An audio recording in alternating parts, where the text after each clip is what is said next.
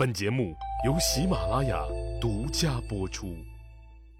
上集咱们说了，公元前一三二年，黄河发大水了。汉武帝刘彻因为听了丞相田汾天意不可违的话，放弃了治理。结果这次洪灾让西汉连续受灾二十多年，直到公元前一零九年，汉武帝刘彻亲临决口现场指挥，全国上下万众一心，上至官员贵戚，下至战士百姓。人人奋勇堵决口，终于彻底解决了黄河年年泛滥的问题。一直都性欲极强、那绯闻男友满天飞的女海王刘彻，刘皇帝的姑姑兼老丈母娘刘飘女士，在自己五十多岁的时候，看中了十三岁的美少年董衍。这老娘们开了一个极为恶俗、极不好的头。自她以后，公主养情人，肆意淫乱，被她整得好像贼拉正常似的。一直听老李故事的听友们都知道大名鼎鼎的馆陶公主刘飘吧？如果听友们印象不是太深了，那老李再捣鼓两句。刘飘的来头那可是大大的，她是汉朝第一位长公主，生于公元前一八九年。这长公主的地位和诸侯王平级，但她比诸侯王可是有先天优势，因为她在中央，诸侯王们都在自己的封地，远离权力中心。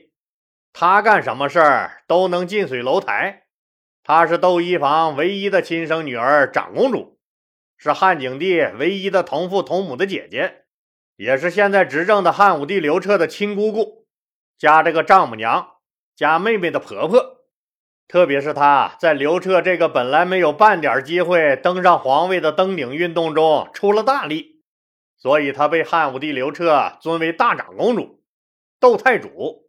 是武帝朝唯一的大长公主，她的封邑在馆陶县，也就是今天的河北馆陶，所以她也被称为馆陶公主。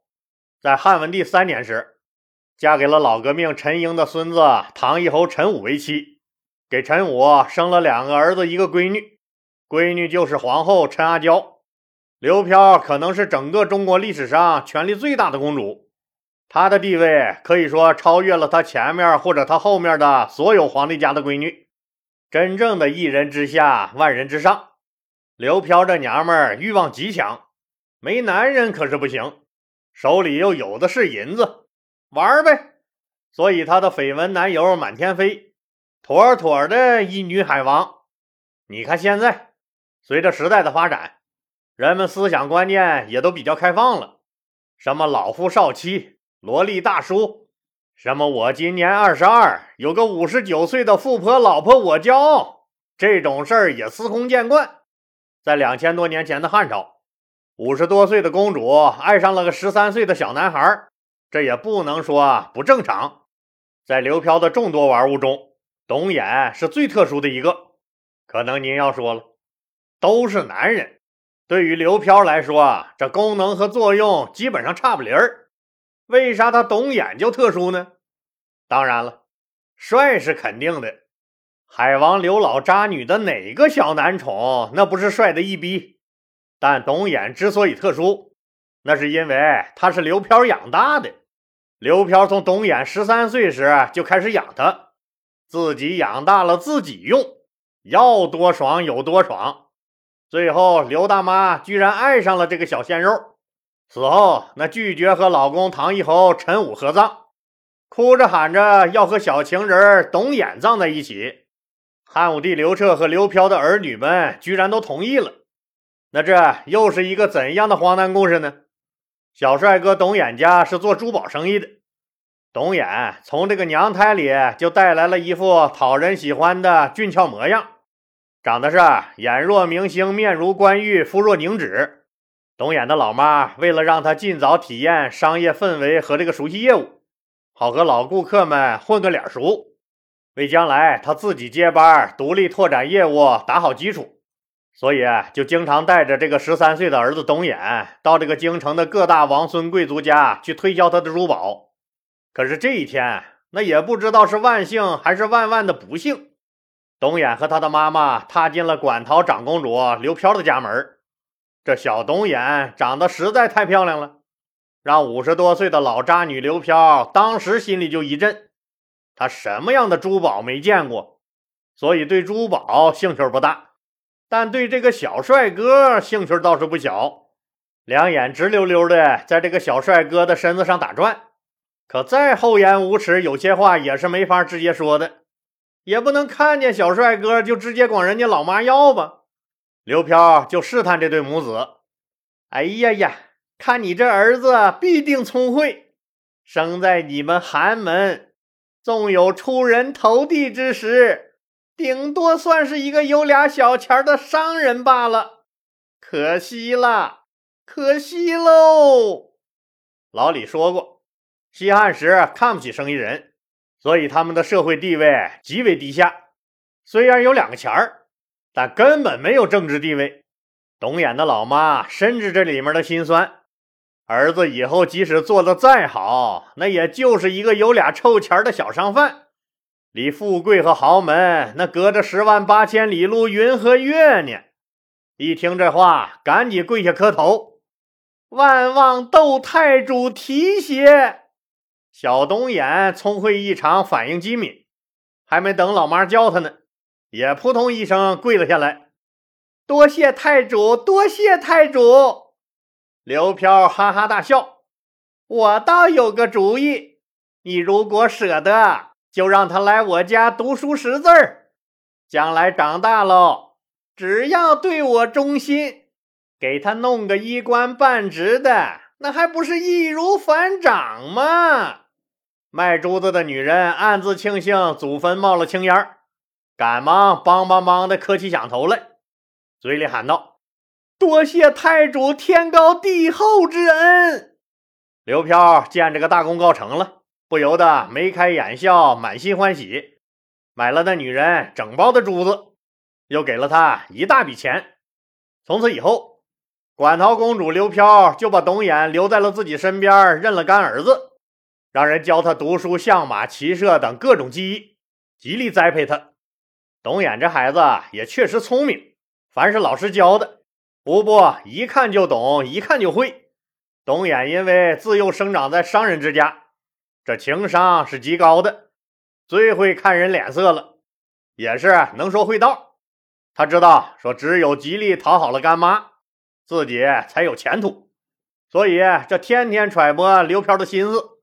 观察他的好恶，毕恭毕敬地伺候着。再加上董衍这个人性格温柔体贴，身体也成熟的早，所以深得刘飘的喜爱。反正刘飘不管是多不开心，只要一见着董衍，立马就眉开眼笑，高兴的合不拢嘴了。干儿子董衍稍微再大了一点以后，身体发育成熟了。更是鞍前马后、床前床后、床上床下、床上床上床上的服侍着刘飘，干儿子干儿子嘛。平时也名正言顺的和刘飘出行游玩，更毫不避讳的一起出入豪门权贵之家。刘飘幸福了，可她老公唐义侯陈武却把牙咬得咯咯响。这个小董眼碎了他的老婆，花了他的银子，除了没敢打他的娃。因为他的娃比这个董眼大太多了，其他该干不该干的他都干了，自己还不敢说，自己那老婆比自己强势太多了，自己可不敢多逼嘴，别让人家刘飘把自己扫地出了门。老了老了，丢这人，下辈子谁再娶公主，谁他妈就是王八蛋。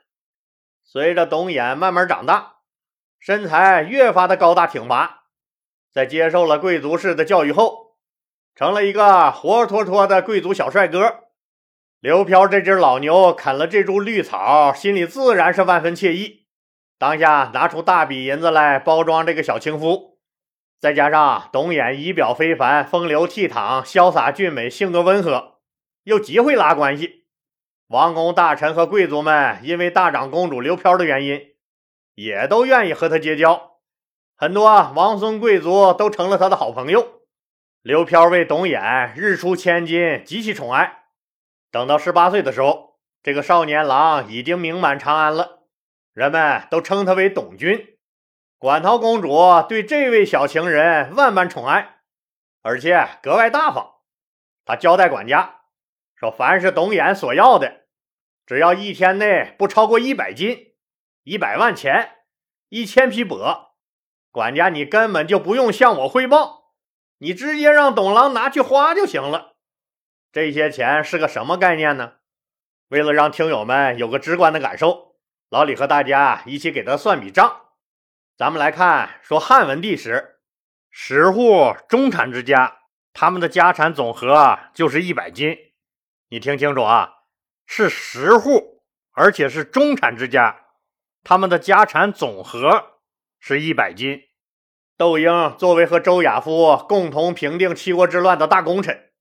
那汉景帝赏给窦婴的赏赐也只有一千斤，窦婴很是受宠若惊。一千斤少吗？那显然不少。那可是为国浴血奋战、保家卫国的英雄啊！那皇帝能少给吗？不是他们太少了，而是刘嫖给董衍开的口子太大了。这一百斤、一百万钱、一千匹帛的价值，要是放在现在说，那至少也有几千万。董衍一天里花这么多钱，根本都不用汇报，您就说这是个啥概念吧？再看看咱们现在的这个衙内那个二代们，和人家董郎比，是不是差距还不小？就是人家王校长一天花这么多钱，是不是也得寻思寻思？等到陈武郁闷死了以后，那俩人更是肆无忌惮了，出入成双成对我行我素。根本也不必世人的眼光了。袁盎的侄子袁叔跟这个董衍私交不错，他私下里提醒董衍说：“你就是个草民一个，你和大长公主好不要紧，可你想过没？哪天皇帝一不高兴要追究的话，你可就大祸临头了。”董衍当然知道自己当了汉武帝刘彻的便宜老丈人，那汉武帝肯定不高兴。再说了。自己英俊潇洒，正是大好年华，天天在外面见到多少豪门贵妇、漂亮的小姐姐，可那老女人管得紧呢。为了把自己榨干，让自己死了在外偷腥的心，那个已经六十多岁的老太婆，每天都要坚持和自己在床上活动活动，非得让自己累到筋疲力尽为止。董衍那也只能闭着眼睛把她想象成今天见到的某个漂亮小姐姐了。董衍也烦，但没办法，根本脱不了身。现在马上灾祸又要来了，这可怎么办好？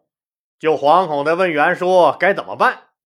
袁术告诉他说：“皇上年年都要去刘盈皇帝的安陵祭祀，可安陵附近却没有像样的行宫。”皇帝每次到那儿都休息不好，而大长公主家的私家园林长门园就在安陵附近。这个地方皇上一直想要得到，就是还没好意思跟你们开口呢。如果你能劝说公主主动把这个长门园送给皇上，那皇上以后知道了是你劝大长公主献的园子，一定很高兴。有了皇帝的赏识。那么您就可以高枕无忧了，以后这事儿也就不用担心了。别等着人家皇帝自己来跟你们要那个园子，那样你不但照样得给，还挺被动。你还敢不给咋的？董衍觉得，哎，这是个好办法。就在一次卖力的把刘飘伺候飘了以后，说了这事儿，刘飘自然愉快的答应了，就主动提出来说把这个长门园要送给汉武帝刘彻。这刘彻当然非常高兴了，对姑姑兼老丈母娘这份心意那是赞不绝口。把长门园修缮了一下以后，改名为长门宫。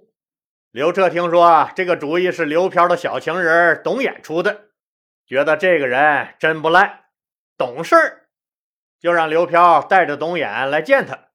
刘彻一见这董衍一表人才，谈吐不凡，又是对自己有大恩的老丈母娘喜欢的男人。自然是对董衍青睐有加，也就默认了他和丈母娘刘飘的关系。从此，这个董衍就变成了公主府里正式的主人翁。由于大长公主刘飘经常带着董衍进宫，董衍和汉武帝刘彻也就成了好朋友。都是年轻人嘛，刘彻一见董衍这个人，不仅会玩，而且样样精通。你说，不论是斗鸡、跑马、蹴鞠、摔跤。还是琴棋书画，那人董衍样样都拿手。有这么一个人陪着玩，刘彻每天高兴的那嘴都合不拢了，每天跑马斗鸡，玩的不亦乐乎。眼看着离这个玩物丧志也就不远了，董衍的受宠，这在当时的权贵们看来，又是一个火箭般升起的新星。于是每天来巴结董衍的人络绎不绝。刘彻玩爽了，那有个人可脸黑了。这董衍不是个他妈好玩啊！他净教皇上不干正经事儿，这能行？这个黑了脸的人，就是老李讲过的，当时朝堂上的一朵奇葩——东方朔。虽然他在汉武帝时期不太被重用，但是他却总能弄出点惊天动地的事来。于是，东方朔瞬间就开启了狂暴的平头哥模式，开始秘密搜集董衍的黑材料。准备找个机会在汉武帝刘彻面前狠狠怼这个董衍一下。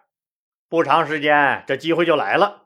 说有一天，刘彻皇帝在皇宫正殿的宣室里宴请老丈母娘刘飘和董衍。正当董衍这喜滋滋准备入席的时候，却在门口被东方朔给拦住了，不让进。董衍解释自己是受邀而来，谁邀请的也不让进。